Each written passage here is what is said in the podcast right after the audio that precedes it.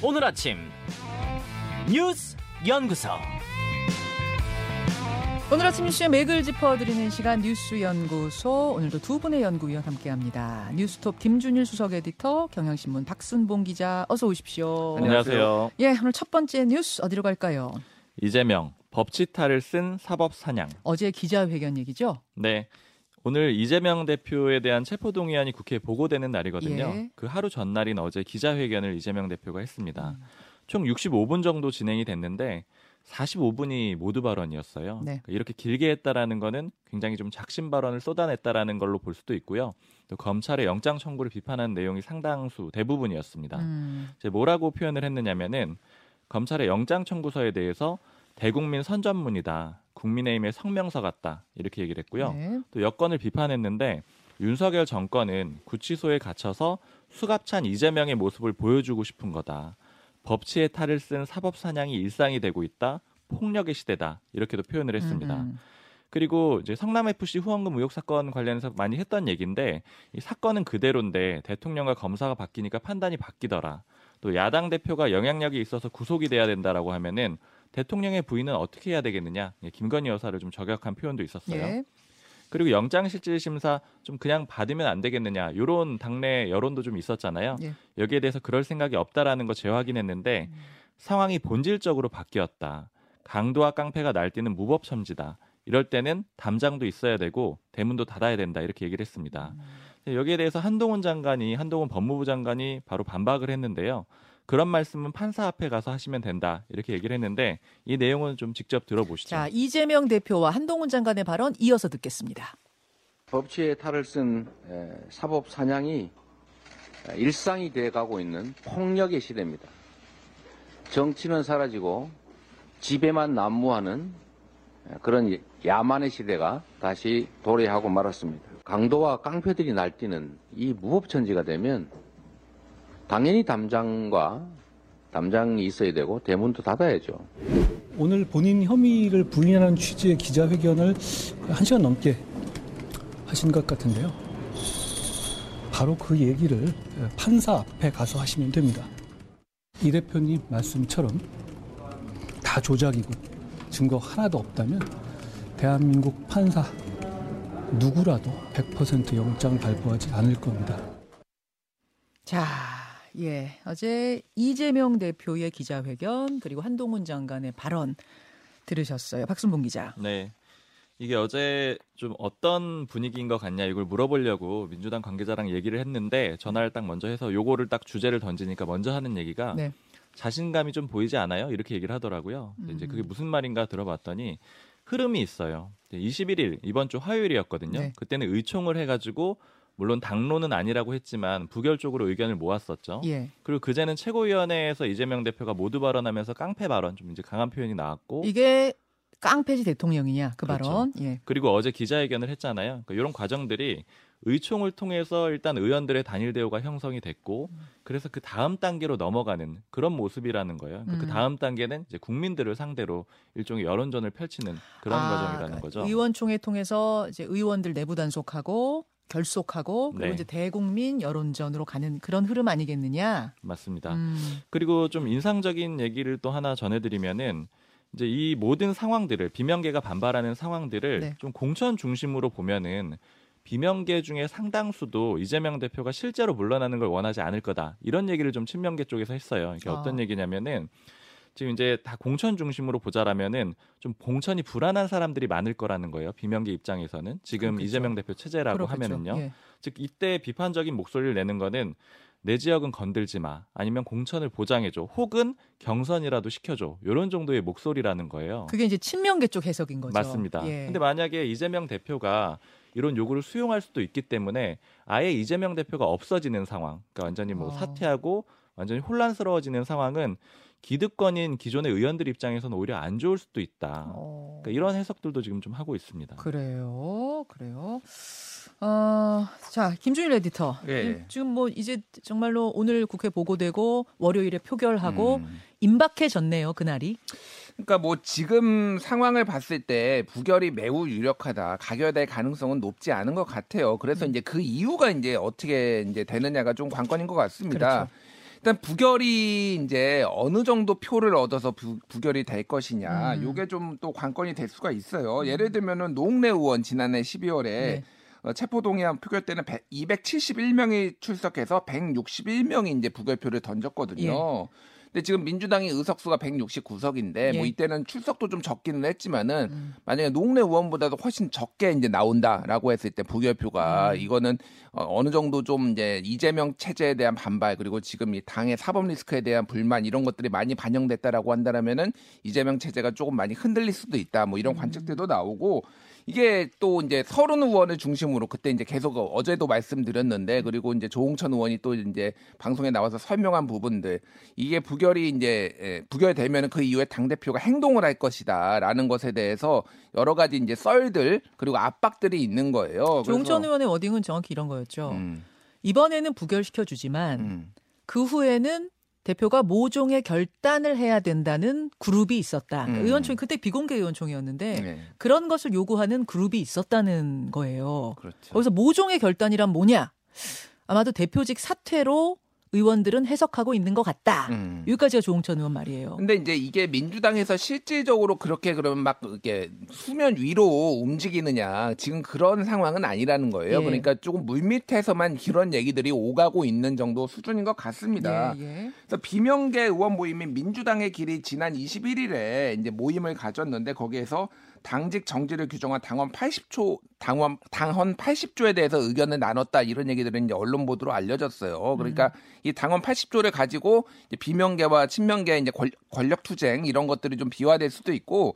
그러니까 근데 다만 이제 이- 이제 이재명 대표도 당을 선당후사 어제 뭐 유인태 뭐뭐 총장도 말씀하셨고 여러 군데서 이제 선당후사를 해야 된다라고 한다라면은 이걸 어떤 방식으로 할 것이냐에 대한 명분 같은 게 좀 주어지고 뭐 퇴로를 좀 열어줘야 될 거 아니에요 이게 무조건 쫓아내는 식으로 하면 안 되니까 그런 것들을 어떻게 하는 게 좋냐 이런 얘기까지 지금 나오고 있다 어. 뭐 이제 그런 언론 보도로 알려지고 있습니다 그러니까 그래서 음. 부결은 뭐 거의 기정사실이지만 부결 이후에 대한 논의들은 좀 다른 각도로 여러 가지 각도로 나오고 있다 이렇게 보면 되는 거예요. 근데 이게 이제 조기에 이를테면은 뭐 당장 3월, 4월에 이재명 대표가 사퇴를 할 것이냐에 대해서는 관측들이 많이 엇갈리는 것 같아요. 예, 이게 예. 좀 장기화될 가능성도 배제할 수 없다. 그러니까 당내 이견이 있다는 거죠. 예, 예. 그 그러니까 뭐 사퇴를 만약에 요구를 하더라도 그게 하반기가 될 가능성 뭐 이런 것들도 지금 좀 많이 열려 있는 것 같습니다. 음, 그래요. 자 여당의 전당대회는 뭐 계속 치러지고 있는데 박순봉 기자 네. 단일화 얘기가 아직도 있어요.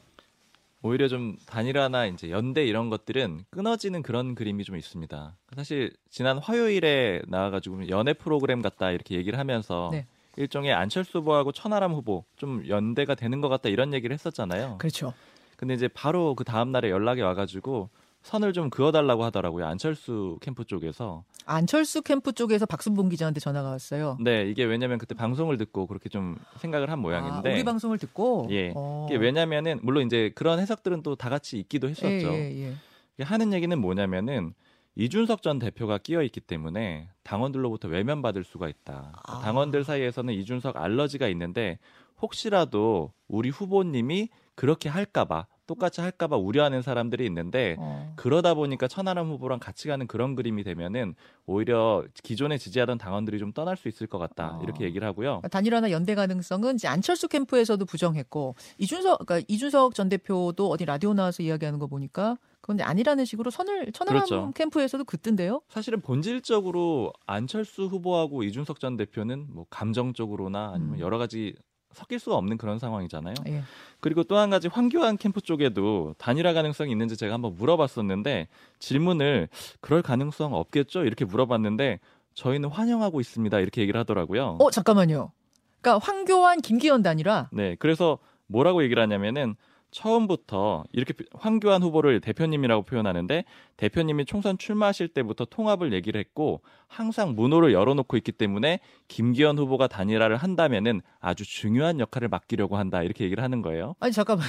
그럼 그 얘기는 단일화를 하되 황으로의 단일화 그렇죠. 그거예요? 그래서 제가 그 반대쪽 가능성은 없나요? 했더니 그건 없다고 봐야 된다 이렇게 얘기를 했습니다. 그럼 없는 거네요. 뭐 양쪽 그래서 다. 제가 이제 전체적으로는 없는 것 단일화 같다. 가능성 없다. 네. 음, 알겠습니다. 전당대회 이야기도 그렇고 또 뭐 이재명 대표와 관련된 이야기도 그렇고 오늘 말말말 준비되어 있습니다. 정미경, 전재수 두 분 기다리니까요. 거기서 두 분과 함께 풀어보도록 하고 두 번째 뉴스 갑니다. 1년 반 만에 멈춘 금리 인상. 예, 어제 기준 금리를 일단 동결했죠. 네. 2021년 8월부터 금리가 오르기 시작했거든요. 최저점이 0.5%였는데 예. 3% 포인트를 올렸습니다. 지난달까지 쭉 올렸어요. 예. 그리고 어제 동결을 시킨 겁니다. 지금 다만 이제 흐름이 마침표가 아니라 심표다 이런 표현들을 쓰고 있거든요. 음. 방향 자체가 바뀐 건 아닙니다. 하락으로 바- 내리는 걸로 바뀐 건 아니고 잠깐 중단을 시켰다라고 보시면 되고요. 크게 동결시킨 배경 두 가지를 볼 수가 있는데 첫 번째는 하느니 보기에는 물가가 좀 잡힐 것 같다라는 거예요. 아, 아. 0.1% 포인트 전망치를 좀 낮추기도 했고요. 또 경기 침체 우려가 무엇보다 크잖아요. 네. 고금리가 되다 보니까 서민들 대출이자 부담도 커졌고 음. 부동산 시장도 침체됐고 무엇보다 지갑도 닫혔고요. 이런 것들을 고려한 걸로 보입니다. 물가도 물가지만 지금 경기 침체가 너무 심각하다. 그러니 일단은 동결. 하지만 계속 동결일지 이거는 모르겠다. 쉼표다. 그렇죠. 네. 아. 그래요. 김준일 기자. 네. 일단 이 이창용 하는 총재가 어제 이거 이제 금통위 이후에 기자들한테 설명한 그 이제 말 자체가 좀 눈에 띄었어요. 차를 운전하는데 안개가 가득해 어느 방향으로 갈지 모르면 차를 세우고 안개가 사라질 때까지 기다려야 한다 라는 얘기를 음. 차 했어요. 세운 거예요, 지금? 예, 차 세웠어요. 그러니까 음. 이게 이제 금리 인상을 잠시 멈췄다. 동결한 것은 이제 차를 세운 걸로 얘기를 한 건데 네. 그러니까 이제 여기에 안개가 자욱하다라는 거는 어 경제 전망이 불투명하다라는 거 하나는 이제 경제 성장률을 이제 어느 정도 고려를 했다라는 거잖아요. 네. 지금 그 한은에서도 지금 우리 그, 그 경제 성장률을 지금 낮췄거든요. 그래서 1.6% 1.7에서 1.6%로 이제 낮춘 상황이고 뭐 IMF 국제 통화 기금에서도 지금 다른 나라는 다 수정 전망치에서 올렸는데 뭐 미국, 중국, 일본 근데 한국만 지금 낮춘 상황이에요. 그 정도로 한국 경제가 안 좋아서 원래는 한은은 물가만 생각하는 조직이 맞지만은 이게 이제 어느 정도는 거시 경제를 생각을 안 할 수가 없는 상황. 물론이죠. 예, 그거가 이제 좀 고려가 됐다라는 거고 또 하나는 물가가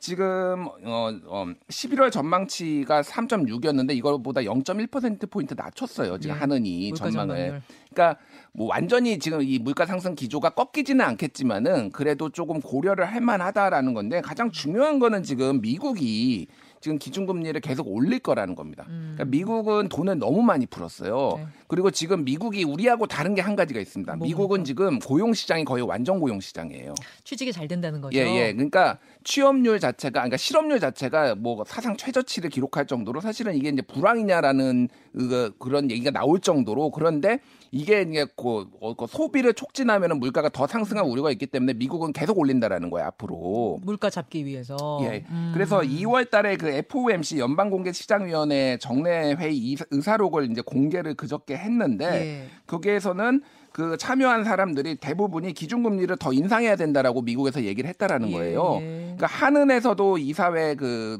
얘기를 한 거 보면은 올리는 게 그러니까 한 명은 지금 3.5로 동결하는 게 맞다. 나머지는 앞으로도 0.25%는 올려야 된다 이런 얘기를 했다라는 아. 거예요. 그렇다고 본다라면은 이게 미 연준에서 올리면은 우리도 다- 이번에는 한번 쉬어가지만 다음엔 또 올릴 것이다라는 게 수밖에 없죠. 거, 의 유력하다. 이미 역전되면 안 되니까. 예, 이미 역전은 이미 1.25% 포인트 차가 있는데 이게 더 벌어졌을 때 사실은 이제 좀 불확실성이 커지는 그렇죠. 거뭐 이런 것들을 고려를 했을 때는 이번은 쉬지만은 다음에는 올라갈 게 굉장히 유력하다 이렇게 봐야 될 것 같습니다.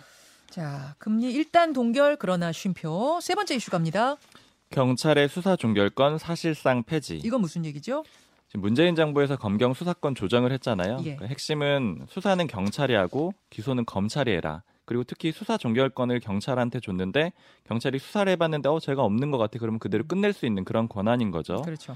근데 이거를 법무부가 바꾸려고 하고 있습니다. 어. 그러니까 지금 뭐 국회 통해서 법을 바꾸는 건 아니고 정부 입법으로 좀 우회하려고 하는데 핵심적인 내용은 예를 들어 경찰이 불송치했어요. 그러니까 죄가 없다라고 판단을 했어요. 수사 마무리했어요. 네, 그랬는데 검찰이 이거 송치하라 이렇게 요구할 수 있도록 바꿀 거고요. 어, 그리고 또 하나는 보안 수사 원래 원칙적으로 경찰이 한다라고 그랬는데 네.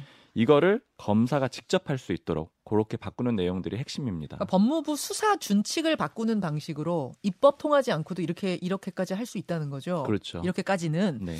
그러자 경찰청 입장은 뭡니까? 공식적으로는 당연히 반발을 하고 있는데요. 제가 이제 좀 일선 목소리도 좀 궁금해서 일선 경찰이랑 어제 얘기를 해봤더니 이런 얘기를 하더라고요.